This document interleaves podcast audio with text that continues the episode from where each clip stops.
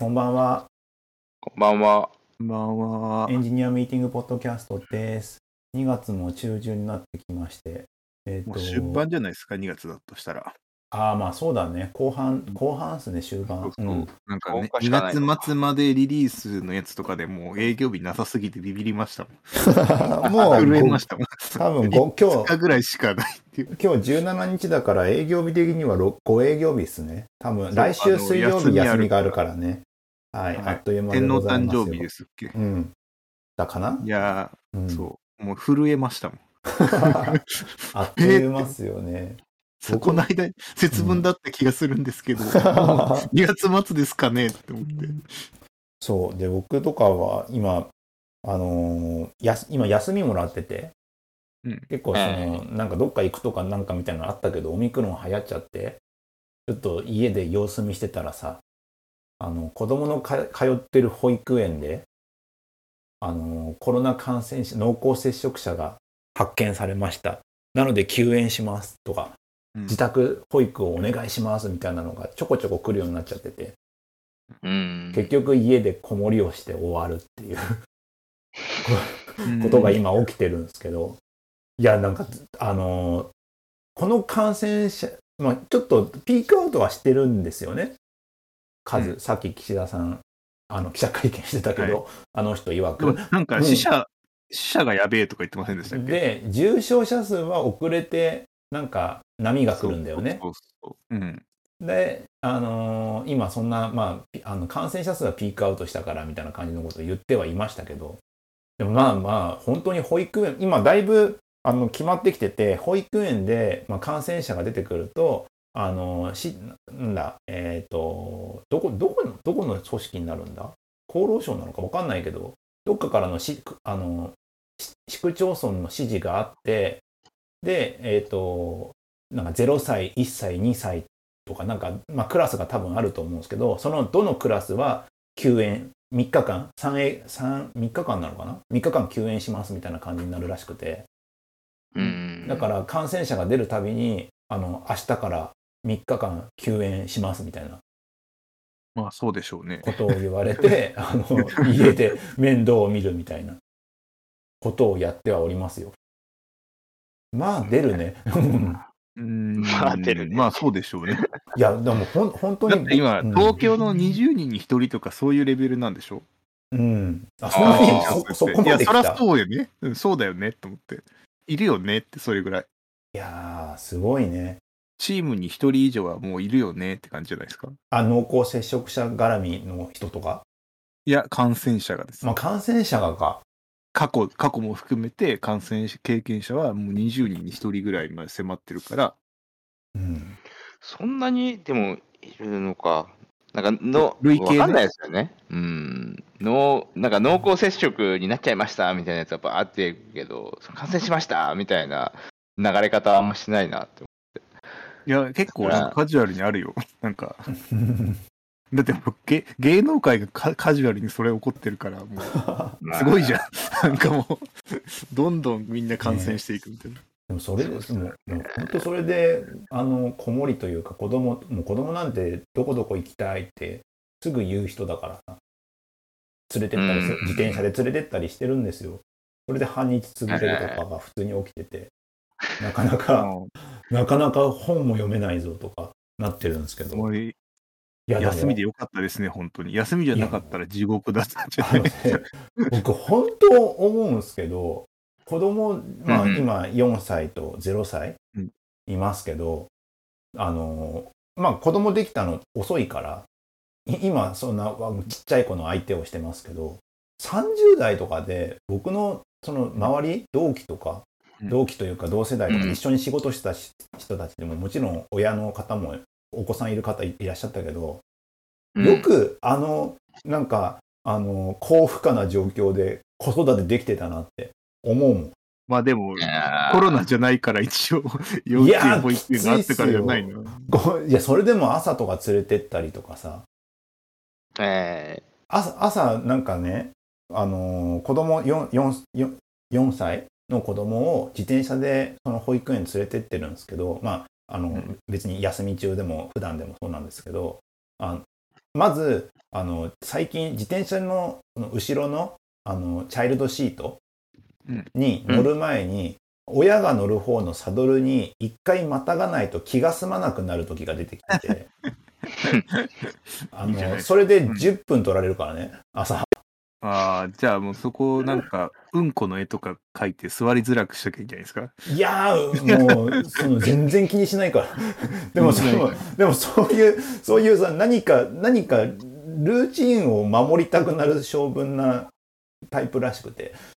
うんうん、あのー、どんどんその積み重ねてって、うん、あいろんな長くなりする、ね、そう長くなってるたりしてるんですけど、こんなん毎回なんかアクシデント起きてたら、あのー、今、今、その当時それこそ、それ、それこそ佐々木さんとか後藤さんと一緒にのチームでやった時とか、忙しかったじゃん。うん。うん、なんか、ある意味、なんか、会社にじゅうじぐらいに来たらさ、あの、昨日の夜からずっと働いててさ、あのー、た人がうずくまって休憩室のソファに寝転がったりしてたじゃん。うんそうね、うん、まあ石津さんだけどさ、そういう感じの状況の中でもやっぱ子供が子育てしながらああいう環境で働いてる人マジすげえっていうか、どうやってたんだろうって逆に思うっていう。えでもシンプルに体力があるじゃないですかいやーほんとね、体力だと思うんですけどマジすごいわと思う。いやでもどうなんだろうな。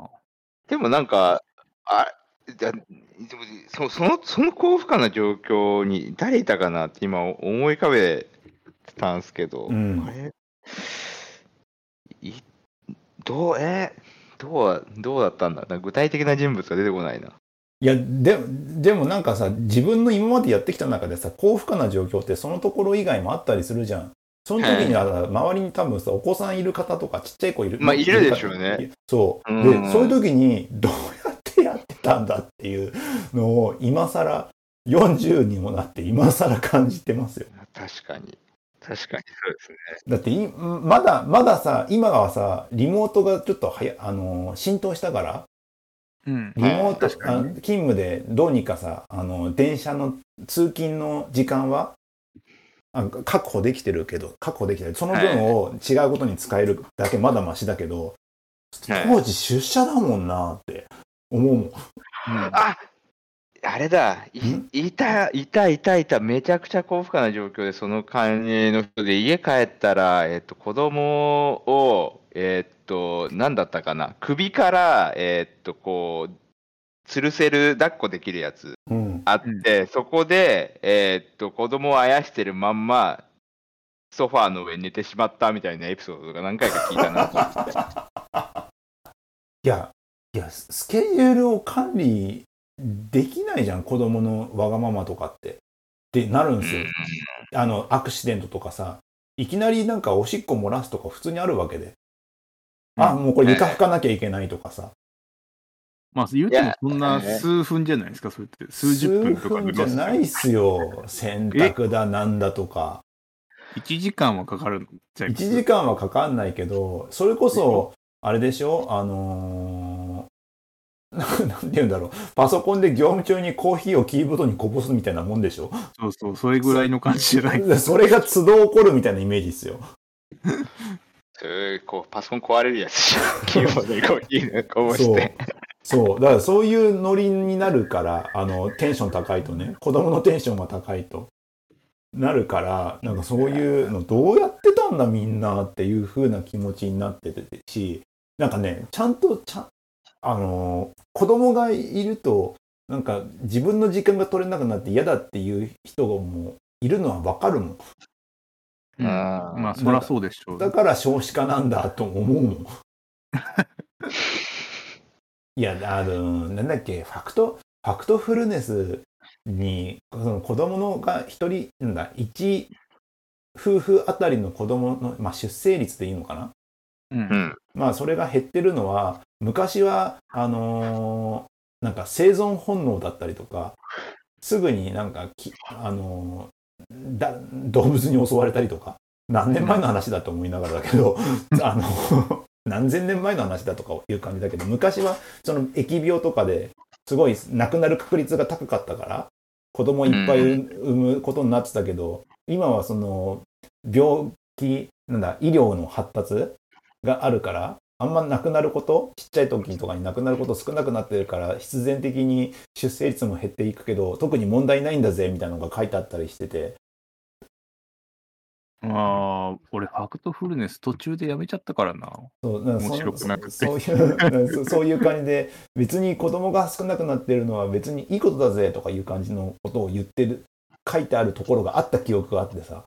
そんなバカなそんなバカなっていうか、まあまあだから別に必然的だよねっていうのがあったりするけどさ、そりゃ豊かになってくるとあの自分のできることが増えてくるから、自分のっていうのは親のね、できることが増えてくるから、その時間を取りたくないっていう気持ちはね、なんかね、言う人はいるんだろうなっていう気持ちにはなるよね、うん、早く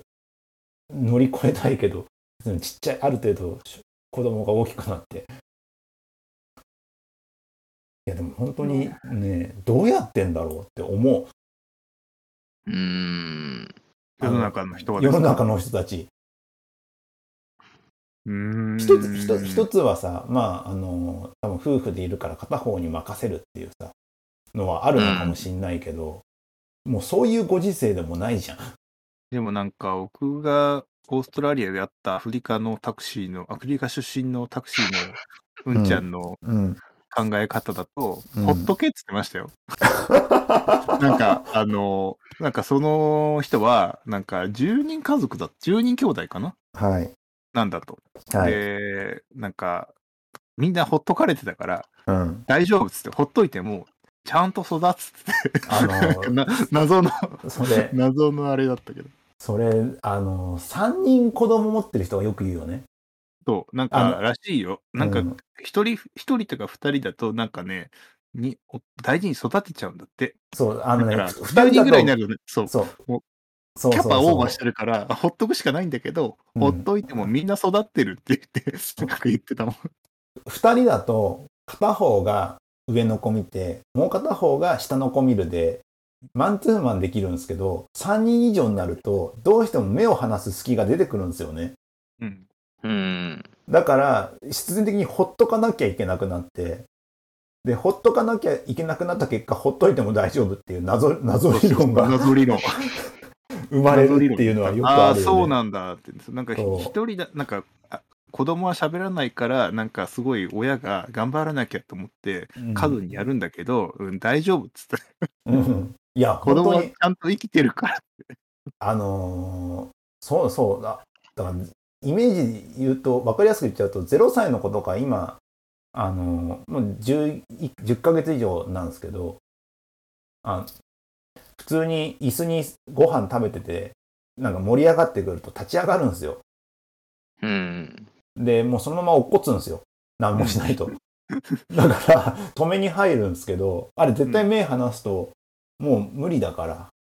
無理だからっていうか普通に転んじゃうけど、転んでても生きてるっていうことだよね。そうそうそうそう、なんか泣いてても大丈夫みたいな話してたよ、うん、みんなほっとかれてたからっつって、でもみんなちゃんと生きてて、なんか世界中にその兄弟を散らばっててなんか楽しくやってるからっ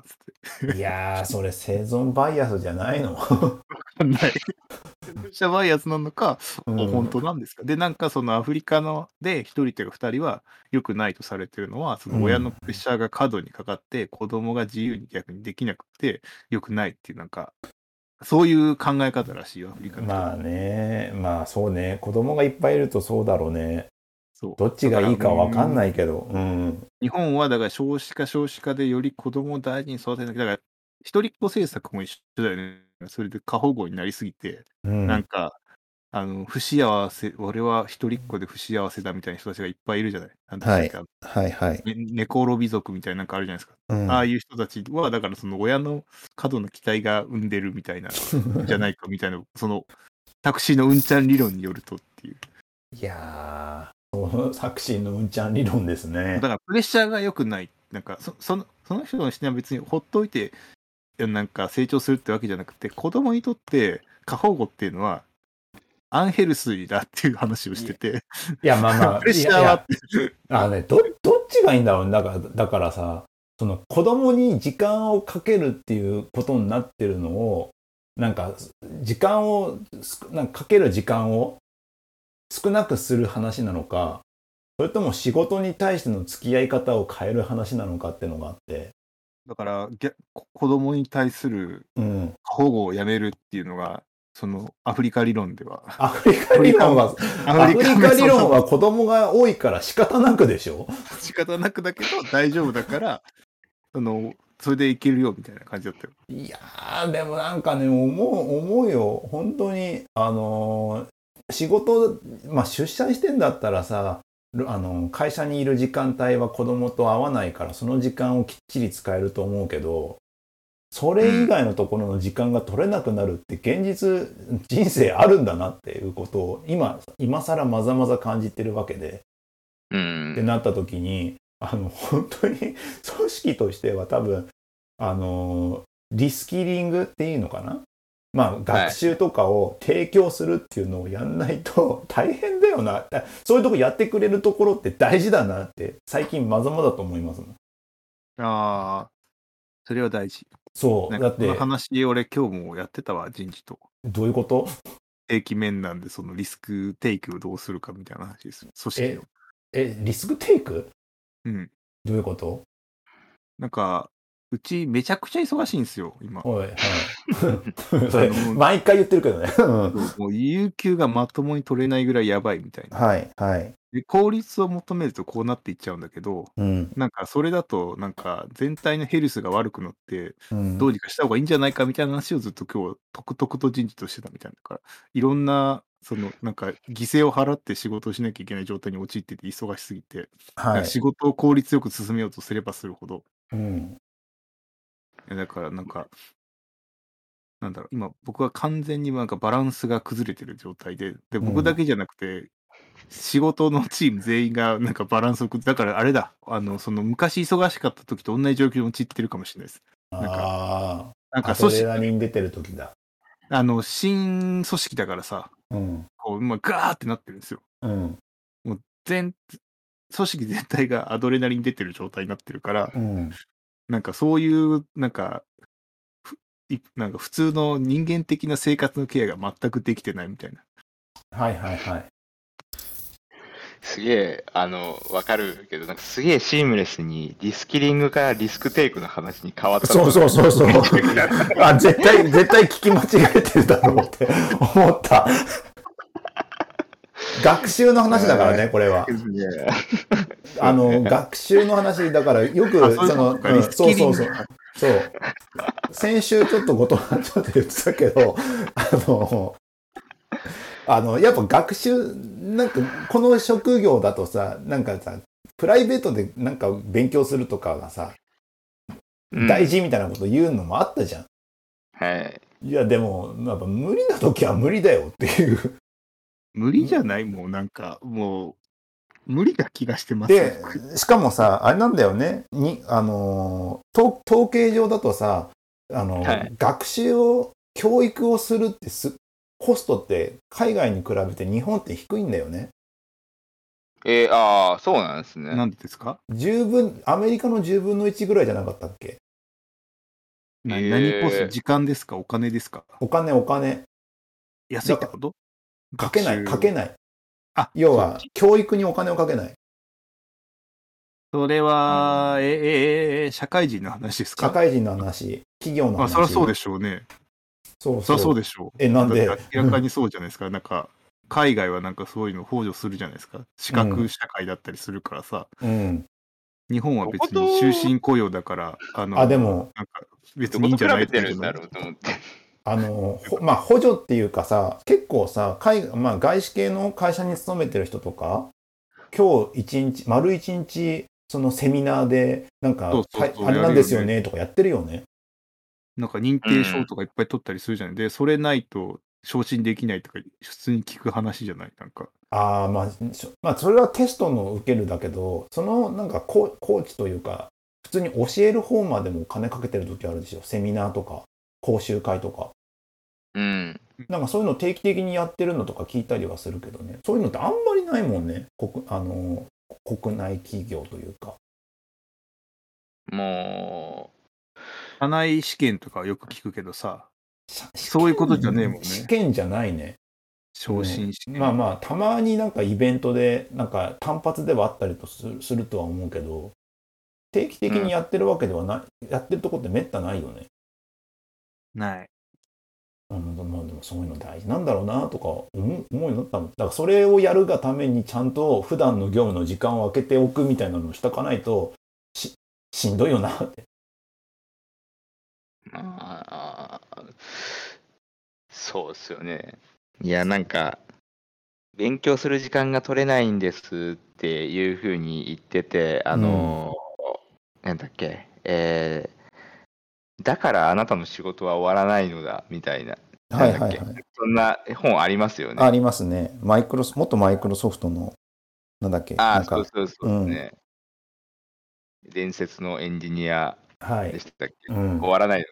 のだ、うん、そうそう、あの本を読んでなんか、うん、あの本の中にスーパーサイヤ人化して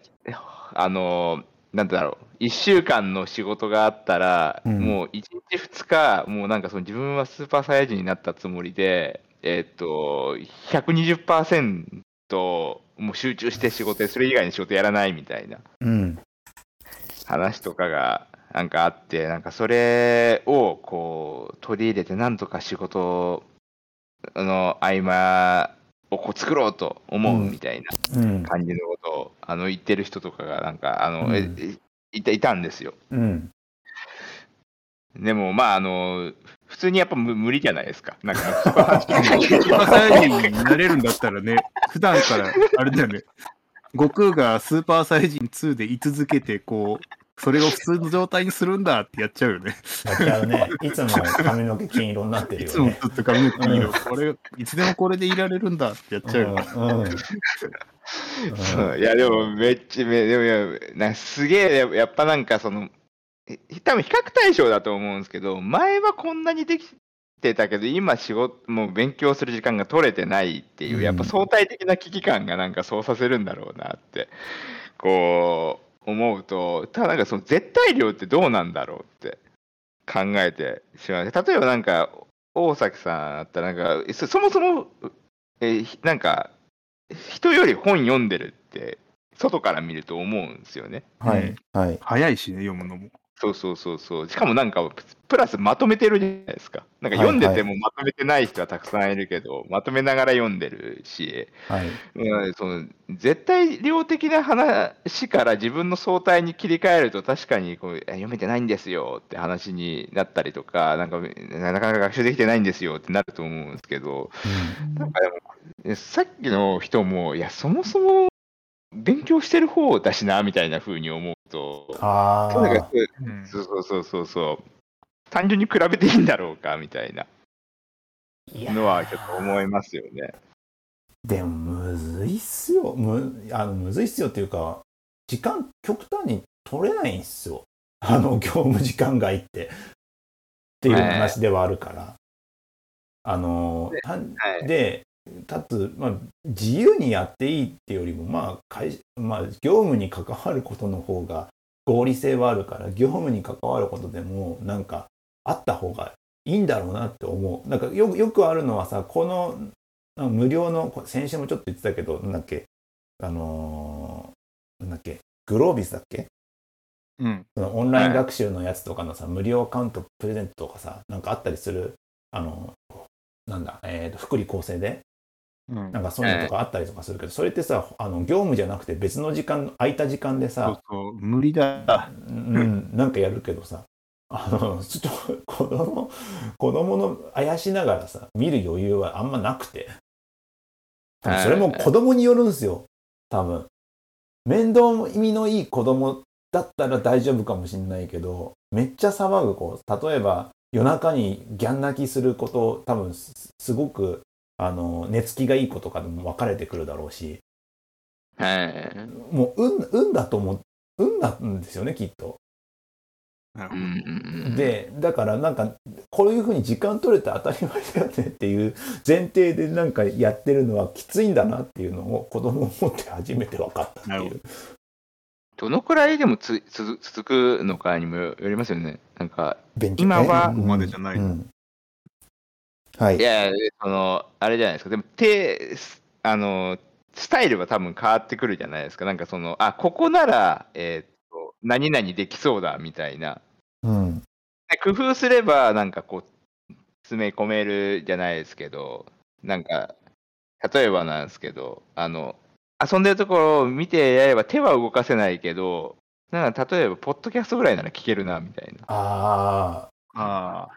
ポッドキャストってポッドキャストも俺最近ね時間かかるなと思ってちゃってね本の方が早いから本にしてほしいなって思うときできちゃったんだよな。ポッドキャストってさ勉強になる？いや こ, こ, のこの番組言っときながらあれですけど、ね、あの俺もなんかいやなんかポッドキャストはねそんなになんか片手まではいいんだけど勉強してる感じにはならないことが多い気がするんだよな。で次あれあれですよ、あのオーディオブック。ああオーディオブックは俺一番なんか苦手なんだよな。あれ大崎さんオーディオブックやってます？僕ね手つけられてないんですよ。いや全然入ってこないですよ本当に。あのめちゃくちゃラジオを聞く人だからラジオは聞くから、うん、多分聞いたら多分聞いてられると思うんですけど、なんかね、うん、なんかちょっとね忘れそうで聞けない。そう、そうなんですよ、うん、あれあの本を読むときってさ別に一歩ここに進んでないじゃないですか。こう読んで、うん、あれ何言ってたこいつと思って戻ったりするじゃないですか、うん、あれがもうできなくって分からないままずっと進んでいって、なんか一応聞いたけどなんかふわっとしたなってなんか終わるんですよ。あだからでも そ, それはさ本の内容によるんじゃない？本の内容によるけど、うん、分かりやすいやつとかさあるじゃん。小説とかなら多分いいと思う、うん、新書まあ新書もきついな俺。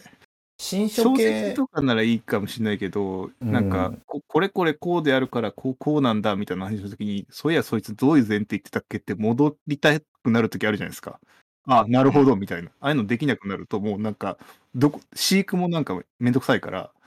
そのまま聞くともうなんかうん読んだけどなんだったっけっていつも思っちゃう。逆にでもそれは例えばもうそこはもう諦めて一回ブワーって流しちゃって、あともう一回なんか早送りで聞くぐらいの感じでやるとかっていう。逆に手間じゃない。えでもだって取れないんだから、もともとが取れないところにあここなら取れるって入れたら、まあ、プラスでしかないわけじゃないですか、あの、うん、ゼロから考えたらっていう。あまあ何もしないよりマシだよね、まあねみたいな感じで、ね、子供をあやしながら耳はそっちとかね。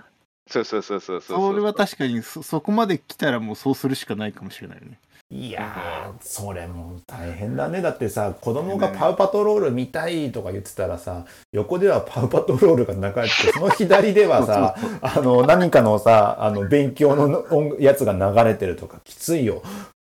ノイズキャンセリングヘッドホンでヘッドホンで聞いてるけどさ耳してねえとさなんか大変な危なっかしいとかあったりするしさ、あのー、なかなか集中力はね、僕はもうそれはねなんかねそこにそこを取りに行くと集中できないから諦めたんですよ。いやーちょっと俺も苦手でなんか使える気が、僕一時やってましたのオーディブル、アマゾンの。全然でも、うん無理だと思ってすぐ無料期間でやめちゃいましたもん。あ合わ合わないよこれと思って。なんかいやまあまあまあでもねすごいやってにばい速とかで聞いてるのもわかるし、うん、うん、なんかそれはねちょっとねおななんていうんだろうな、なんかど読書を勉強と思ってないから余計に僕あれなんだろうな。あのなんかうんなんかそうね勉強難しいな。そうあのー、なんか、うん、なんか調べ物してる時のが勉強してる感じありますよ。なんか調べていやそれまあまあそっちの知識知識としては仕事そうなんだよね。なんか勉強の、うん、なんか勉強って僕の中でやっぱウィ、ウィキとか今だとノーションの個人のところにまとめるとかノートにまとめるとかそこまでやって初めて勉強っぽい差が出るんだよね。なんかスタイルのさなんかスタイルをなんか柔軟にしていくのはでもあの必要は必要じゃないですか。例えばその、あ、そうそうそう、まとめた方がもちろんそれは、うん、あの一番効率がいいね、うん、だとは思うけど、まあ、な、なんですかね、まあ、あの効率が悪いけどただこう中にこう入れてくみたいな方法を取るパターンの時もあれば、ここのパターンだったらそれできるなとか、このパターンの時だと、まあね、えっと、それは、えっと、できないから、いや、そうそうそうそうそうそう、もう寝た後に、寝た後さんじゅっぷんは取れそうで、じゃあここにもうやるって決めて、なるほどな、その以外の時間は他の、その、他の学びのスタイルを、確かに。出ないね、みたいな。今だと、そういうところに入りそうなの？なんかそういうちょっと寝ながらとか、ちょっと軽く覚えたいなみたいなので言うと、僕の興味としては エスディージーズ なんですよ。なんかちょ、ちょうどいい、ちょうどいいでしょ。めちゃくちゃ広いよ。いや、めちゃくちゃ広いんだけどさ、あのー、なんだっけ、最近、あの人、わ、わ、わ、ワタミの、今社長なのかな？あの人いたじゃん、渡辺なんちゃらさん。はい、あの、立候補した人ですか？そう、立候補した人。あの人のなんかさ、はい、なんか、学生のベンチャー支援みたいな、ベンチャー教育支援みたいなこと言って、言ってるインタビューがあってさ、その中でさ、うん、自分たちが起業した頃は、あの、貧乏だからとか、かあのそういうので力でやってたけど、うん、今の若い子たちは エスディージーズ っていう社会を、問題を解決しようっていうところをモチベーションにして、そのベンチャーとか、何か自分たちのやることを や,、うん、をやろうとしているみたいな話をしていて、うんなんか、なんかすごいまとまったこと言ってんな、みたいな感じの。やっぱりよりこうしようとしてますからね。言っていて、あ、そういう目線で エスディージーズ って見りゃいいんだっていうのにちょっとありまして。あ、僕はでも逆の 見, 見方してますからね。ど, ど, どういうこと？ エスディージーズ ってなんか、その社会課題じゃなくて、うん、実は資本主義課題だから、うん、あの資本主義を続けていくためにはこれどうにかしなきゃいけないからなんかいや究極的にはお金儲けを持続的にサステナブルにするためにはこれらのゴールを達成しなければ進まないんですね。これ以上に人類がスケールしないからやってるっていうなんか人類のためにやってるようで実は資本主義のためにやってるよなっていうのをずっと思ってて、だからだからある意味さその学生のベンチャーとかさそのなんだある意味経営者育成の中では合致してる話なんだよね、うん、きっと合致してる合致してるだからその、うん、なんかその社会課題の裏にすごいなんかお金のためにやってるからそうだからそこら辺がそうそうああそういう見方でもこれを見ればいいんだっていうのを思ってあ そ, そこがつながったってことつながってあそれでなんか見てたらなんか面白いことあんのかなとかさ思いながら眺めたりするけどそんなになんか本とかががっつり読むほどでもないなっていう興味ってわかる？はい。だって取り留めもないしね エスディージーズ しかも多すぎてもう全部なんだもん社会課題のね人類のなんか人類がこれ以上スケールしていくためにはこれらの課題を解決しないともうこれ以上富は増えないぞっていうことだから。うん。そのなんか。これ実は微妙なのがさ人間らしい生活とかなんかそういう幸福度ってここに含まれてなかったりするんだよね。ああそうなんだ。なんか平和とか一応入ってるけどなんかそのに人間なんかなんて言えばいいんだろうね。本当の人間らしいなんかなんだっけあの幸福度世界一の国なんだっけブータンだっけ。はいはいはい。そことかが目標にするような人間の幸福度的なものではないんですよね。これ、やっぱり資本主義的な人間の幸福度なんですよね、基本的に。一応じゅうろくばんですね。平和と公正をすべての人に、持続可能な開発に向けて平和で包括的な社会を推進し、すべての人に司法へのアクセスを提供するとともに、あらゆるレベルにおいて効果的で責任ある包括的な制度を構築する。そうそうそう。だから、そ, それはわかるんだけど、本当はさ、すごいみんながさ、仙人みたいな生活してさ、めちゃくちゃスローライフでもなんかそのテクノロジーに依存しない方が人間の幸福度がマックスっていう考え方があるとしたら、それとは真逆だからさ、基本的にはもう進歩の方にしか目を向けてないので、これやっぱ資本主義的な目線がすごいなっていうのが、いつ見ても思うんだよね。あ、だから司法へのアクセスの提供とかあるからさ。やっぱ司法なんだね。うん、やっぱ 法, 法にのっとってみたいなところがあるんですね。そうそうそう。だからなんかこう人類の進歩の先っていうのが大前提があるから、うん、実はなんか原始時代に戻った方がさ、なんかこう全てから解放された、あの、なんか、なんか自由主義みたいなところが幸せだって言うんだったら、こっちとは全然相入れないからさ。うん。だからそこまで行くエクストリームなやべえ奴らが一部いるじゃないですか。あの、あの本当に自由というか、もうは誰にい。も束縛されたくないって言ってて、エクストリームに行ってる人が、あの、イーロン・マスクとジェフ・ベゾスだから、うん。あれあの人たちはもうここじゃないとこで戦ってるんですよね。うんベクトルが。うん。うあん。の、地球とかもう限界だから、うん。あの、もう宇宙にスケールしていかないといけないし、火星は、あの、その、せ束縛が何もない世界だから、まだ、うそこん。からあ新たに構築できるわけで、そこが本当にフロンティアだっつってやってるから、うんなそういう目線がここにあんま入ってないんだよなと思って。ああ、まあそうだよね。だからあおれですよ、あの、地球連邦みたいな感じですよね。いや、ジオまンあ王ま国みあ、たいなのまが全あ、あ然入ってないんで。の、こ、巻き込んでる人数が違いすぎるもんね。そう、いじゃああ今れですね。よね。うん。全え、世界でフロンティア目指し始めたらやばいかやも。ばい、やばいから。いやそれがあさの、正解かわかんないけど、あもうやばい人たちはそこ向かってるっていう。あの、ハンターハンターの暗黒大陸向かうみたいになるってことでしそうょ。そう、むなんかもう違う、全然違うステージでで、戦ってるみそたいな。う。全然違うステージに向かっていっそう、て、なんかやってやろうぜみたいなノリではないじゃん。きっそと うそう、そもそ エスディージーズ もは。なんか、なんかエコとか貧困とかレベルじゃないじゃない、火星って。なんうかそう、ん。そういう話してるんじゃないよな、みたいな。いやー、でも本当にね、だから、まあちょっと話戻すけどさ、あなんの、だ、すどう勉強するって感じですね、これ。だから僕リもどスうやって、キ、リスキリングの話まで戻るそこよ。まで戻る。そこまで戻るよ。もともと言いたいのは、その子育てとか社会のフェーズによって、あの、勉強とかをプライベートで取れないとこあるっす。リスキリング大事だから、組織でちゃんとやってった方がいいっすよって話の提案だから、ご提案だからね。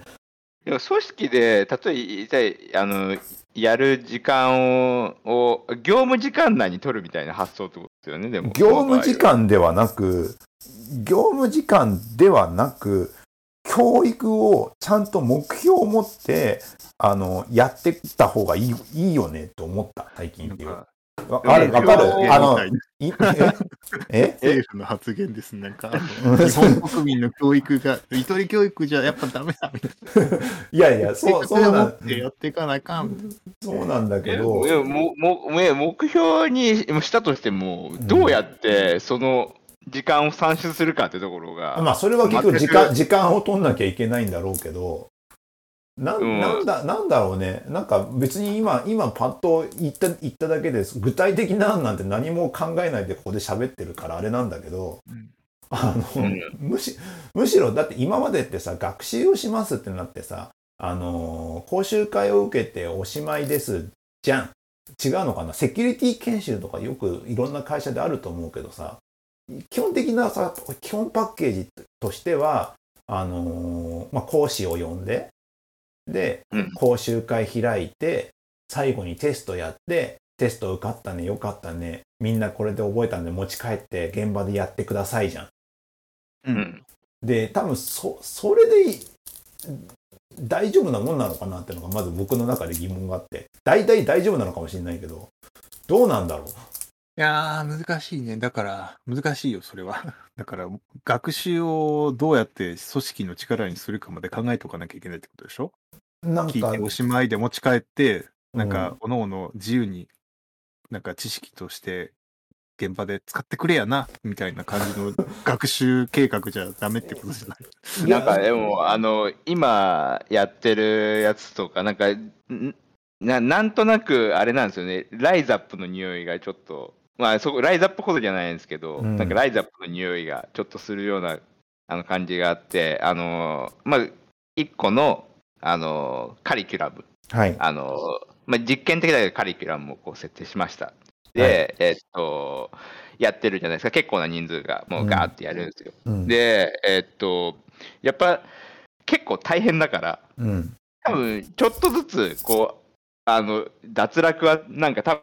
だろうなっうていん、うう匂いん、があって、うん、で、やっぱその時間が確保できないっていう理由がやっぱ一番うん、多くなるあじゃないですか。うあ、うん。ん。だからなんか、いや、どんなにいいカリキュラムになったとしても、やっぱ相当時間、時間をかけるっていうのは変わらないわけじゃないですか、絶う対ん、量うは。ん、うん、どんなに効率よくなったとしても、うん、まあ、手を動かさなきゃいけないだろうし、うん、結局だから時間さえ取れれば、まあ、あとカリキュラムって、まあ、重要だけど重要度がなんか全然違うんじゃないかなっていう気はしてるんですよね。陰線はなんかないですか？ん？インセンティブですか？うん。時間がないとしたらもうインセンつけてなんとか時間を捻出させようみたいな動機。いやだってだってあれじゃないですか。リスキルできるっていうインセンティブがもう。いやいやいやいやいやいやいや。もういやいやでもそれ実際そういうそういうことですよ。そう。だってあなたのスキルが上がるからいいでしょうみたいな。いやでもそれをあのいやさっき脱落の話をしたけどそうじゃないん。はい。やっぱり。あのまあ、マストでっていうパターンのところもあるかもしれないんですけど、マストだとやっぱり成り立たなくて、そうそうそうそうそう。でもそのそのトップダウンというか上側マネジメント層としてはそうやってあのスキルを身につけてほしいわけでしょ。そうそうそうそれはね。でもそれにマストじゃないからってそこでだから学習計画が破綻していくっていう。いやだってカリキュラムの時間はさ決められてるわけだから、それを業務時間でさ収めるっていうことをする。うん話じゃないの？違うのかな？時間の確保さえできれば解決するんじゃないのそれって。でも、ね、さっきのそのあの大崎さんに聞いたのはそのじゃあ業務時間内にその時間を取るっていうことなの、うん、ってあだからそう聞いたら、まあそうそうだからライズアップみたいなのがあって、まあ、ライズアップ方式であの昼昼のささみとかもなんか写真撮って送るみたいなレベルの学習だったらああ赤ペン先生でそう。それだったらいいと思うよ。それだったら業務時間を取るだけでいいと思うよ。いやでもあの実際にはなんかさっきの、えっとうん、自主的にって話をこう入れると、うん、業務時間をっていうところで結構難しいと思うんですよ。だってあのしたらモチ、モチベーションの話だよね。そう、モチベーションの話もそうだし、え、だって仕事しなくてスキルも身についてお金もらえるんだったらやるよっていうふうにもなるわけじゃないですか、うん、その人によっては、うんうん、やっぱあの多分そのやっぱモチベーションに委ねるっていうところにやっぱデザイン的に収まる気がしてて、そうすると業務時間外にっていう形にやっぱなる、ね、そうなるとインセンティブつけるしかないんじゃないかな。いやもうね達成したらいくらボーナスみたいなよく聞くけどさ、なんかそんあの多分そんなねケチなこと言わないでよだと思うんですよ。どっち時間の話お金の話あの お, お金の話もそうだし、結局その時間をと費やしてまでなんか要はあれだよね。それを実際そのカリキュラムを強制的なのかわかんないけども、まあ、やらせたとして本当にそれでうまく身につくのは本人次第じゃないかって話だよね。まあまあそれもあのそれはなんかもう本質的にあるやつですよね。うんうん、それはしょうがない。測りようがないというか、まああのそれそれこそさあのひゃくにんにさ同じそのライズアップをやらせればさふたりぐらいは痩せるでしょ。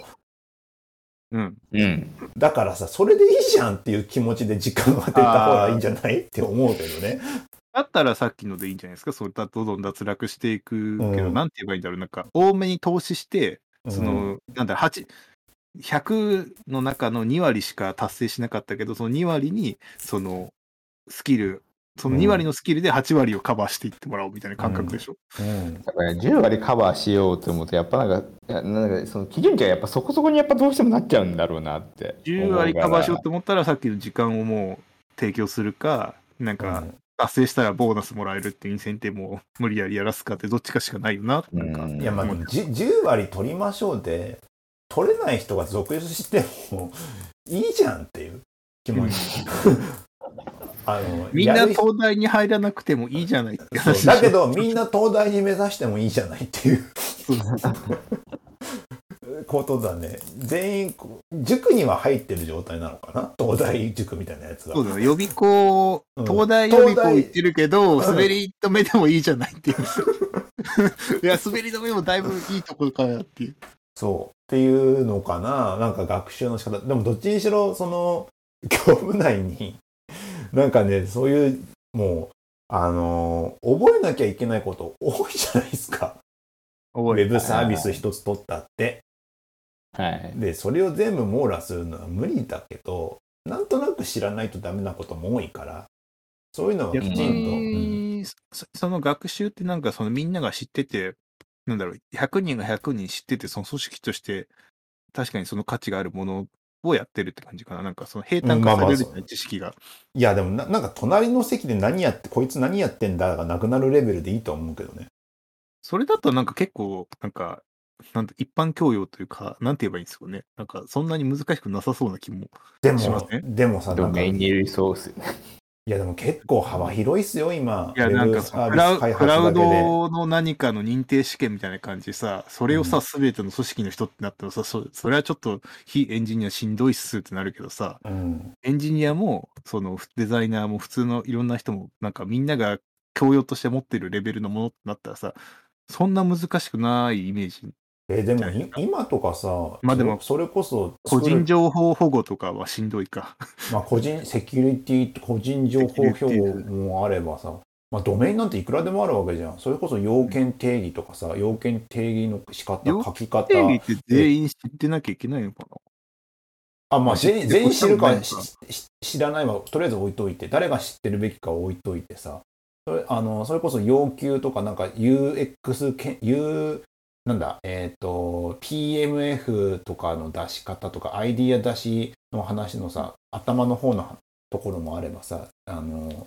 なんだ、えっと、契約書の書き方とか。それ知りたいわ、でも。法律とか、あの、なんだ、あの、なんかいろ、いくらでもあるわけじゃん。ジーディーピー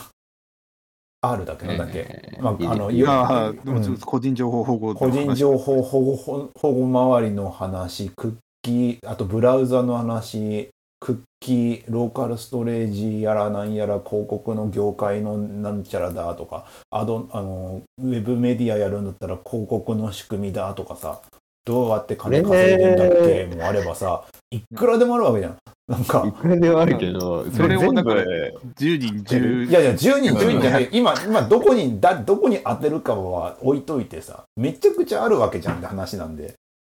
めちゃくちゃあるめちゃくちゃあるわけじゃんっていう中でさ、それをさあの自分の関係するとこだけやるにしたってそれなりに幅広いから、もうこのこのごご時世広いけど、でもなんかそう、そういう人材で成り立ってるところほぼないと思うから、結果何、何かしらで保管されてるぞことないですか。なんか部品がさ、部品的になんかこの人がこっちが知ってるからいいよみたいなこと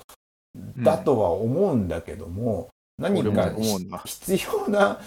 知識としていざなった時にアクセスしやすい状況にはなっててほしい。そういうのもなんかあれですよね、その多分意思決定するレイヤーになってる人は、うん、確かにそこら辺全部、えー、っと会話ができるぐらいにはなってないといけないじゃないですか。はいはいはい、うん、でも そ,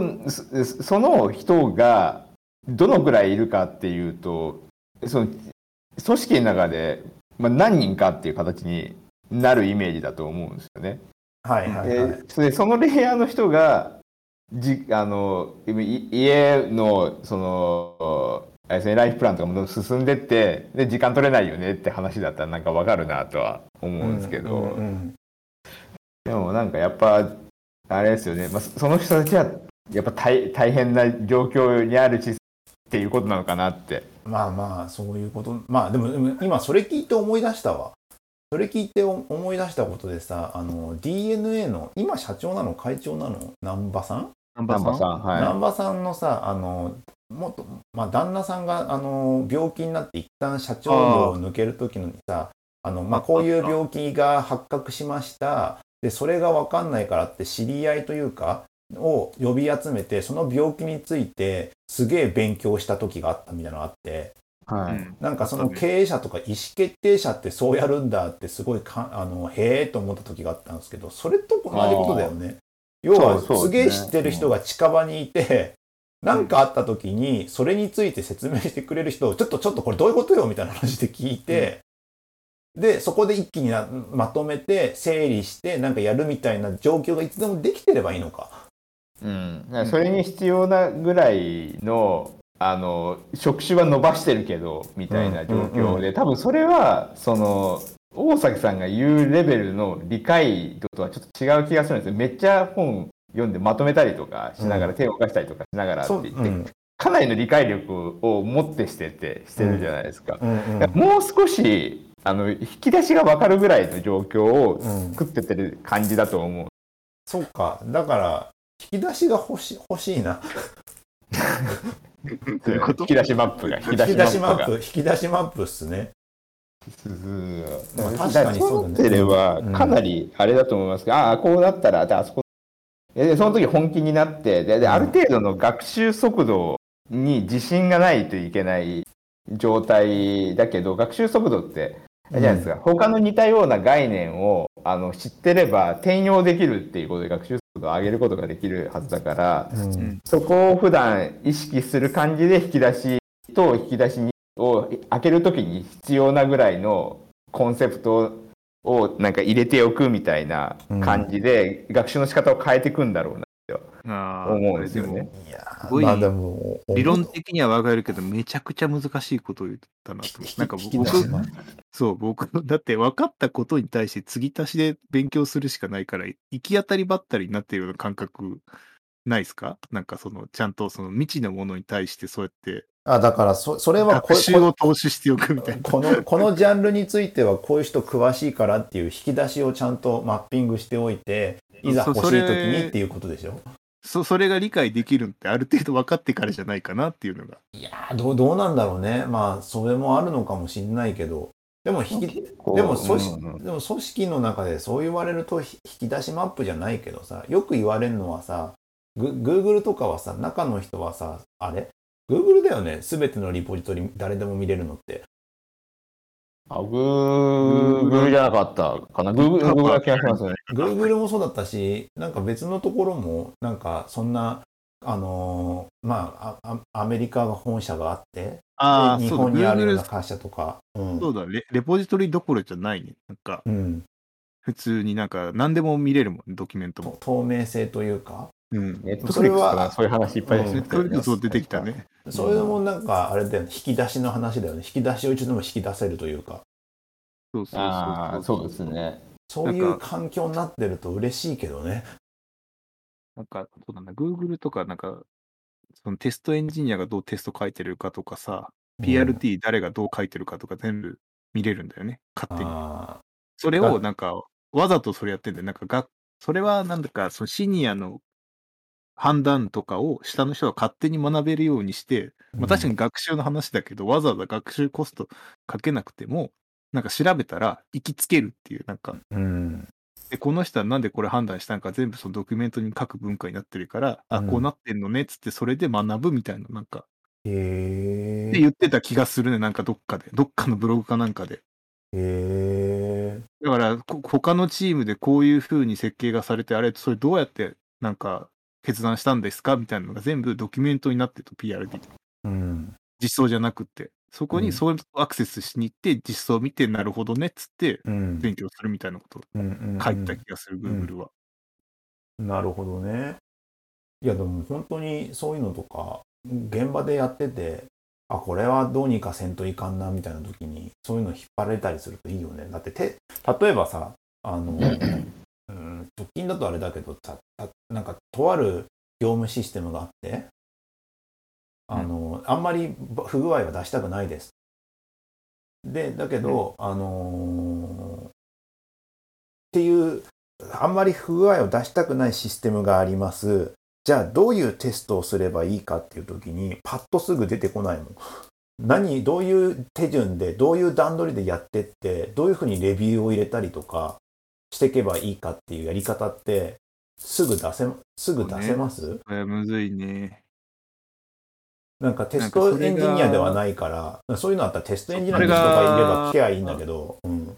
さ、さっきの話に戻っちゃうんだけどさ、その検索どうやって勉強すればいいかわからないのさ、そのある程度知識ないとさ、うん、どういうキーワードでググっていいかわからないみたいな入ってきちゃうんだよね。だからだからやっぱ自分の知ってるところからしかその触手を伸ばしていけなくって、うん、引き出しも自分の知ってるものに対してなんかいち階層目の引き出ししかやっぱ引けなくって、うん、その に, かにこ先とかはさもうわからないというかどれが引き出しなんだっけってなってるっていうのがそういう感覚になる気がするな。あ, あ, あ, ある程度テストの仕方知ってる人だったらさ、あのまあ今のに大前提としてスケジュールがタイトだから人を並列で走らせなきゃいけないとかいうのがあった時にさ、あのちゃんと定義書をきちんと用意しなきゃいけないから、はい、テスト設計画書、設計書とか、なんかテスト手順書みたいなので、なんかどういう章があって、そのなんかどういうマトリックスで項目作ってどういうふうにテストすればいいかとかさ、なんかそういうのの引き出しとかをさ、うん、パッと出せるには確かに検索条件が必要だよねっていうのがスタッフさんの話だよね。そうそう、それがやっぱ自分の経験っていうか今ある知識の中からしかそのどれが引き出しかがわからないからさ、うん、探しようがないし、さと手にかけた引き出しの中身が本当に正しいものかが判断つかないよなみたいな。まあね、そうだよね。しかもさ、うん、しかも知識として分かってても実際動かすと、あ、こう動かないんだってあるからね。あるある、全然。うん不思議なもんだよ、あれは。テストとかさ、なんかこれなりにフォーマットとかがある程度決まっていて、テストのやり方とかある程度体系化されているけど、実際にそれでお願いしてみると意外とうまく回りづらかったりするってよくあるじゃん。うん。なんかそう、まあそれがテストに関わらずだけどさ。それの大体そうですよね。リハーサルには行かないから。これなんで行かなきゃいけないのって見てみると、ああ、そっか、こういうところで抜け漏れがあるから、ここでちゃんとレビュー入れとかなきゃいけないんだって、後から知るとかね。こういう観点で見とかなきゃいけないんだ、この人たちの資料は、とかね。そう、ここでこういうこと指摘したら、ちゃんと治るんだっていうのは、後で知るとかあるけどさ。そういうのなんか、うまい具合に事前に察知しておきたいんだけどねって、そういういい勉強の方法とかあればいいんだよなって思ったりはしますよね。うん、すげえ、でも大崎さんが効率を求めてるんだなって今思います。まあでもそうじゃない。いやだからそれだもう効率については本当最初戻るけど、あの思ってたより子育ては大変っていう結論ですから。はい。いやそうそうですよね。すごい、うん、めっちゃ分かった。っていうことでございますよ。そうだよね。うん。まあまあちょっと無駄話でこんな声いえ。そんな中この捻出していちじかんもこんなたわいもない話をしてるわけですけどね。もうなんか勉強夜できなく最近になってきてるからな。僕僕は朝よじはんに起きてやってます今は。朝とお昼ですね僕は。お昼に、うん、なんか本とかなるけどその読むときはもうなんかちょっとお昼を使っていっしゅうかん。でもなんか読み、なんか本読み出したり探し出したりするとさ、なんかそのいっしゅうかんは頑張れたりしません？まあね、なんか集中できればね。集中できる、はい、なんかテーマが、勉強することが決まってて、これちょっと理解せなあかんわってなると、うんうん、なんかガーッとやれる気があるけど、なんかダラダラとなんか、なんだ、飛び、なんだ、勉強、さっきのさ、なんか上、誰かに言われて勉強せえっていうのと多分結構続かないなって感覚があるかもしれないな。ねね、はい。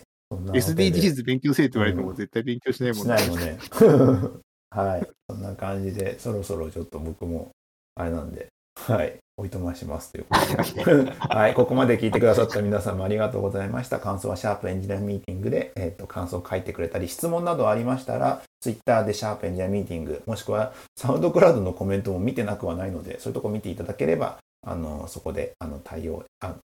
コメントとかしたり、コメントっていうかここであの話できればなと思います。はい、じゃあ以上になります。ありがとうございました。ありがとうございました。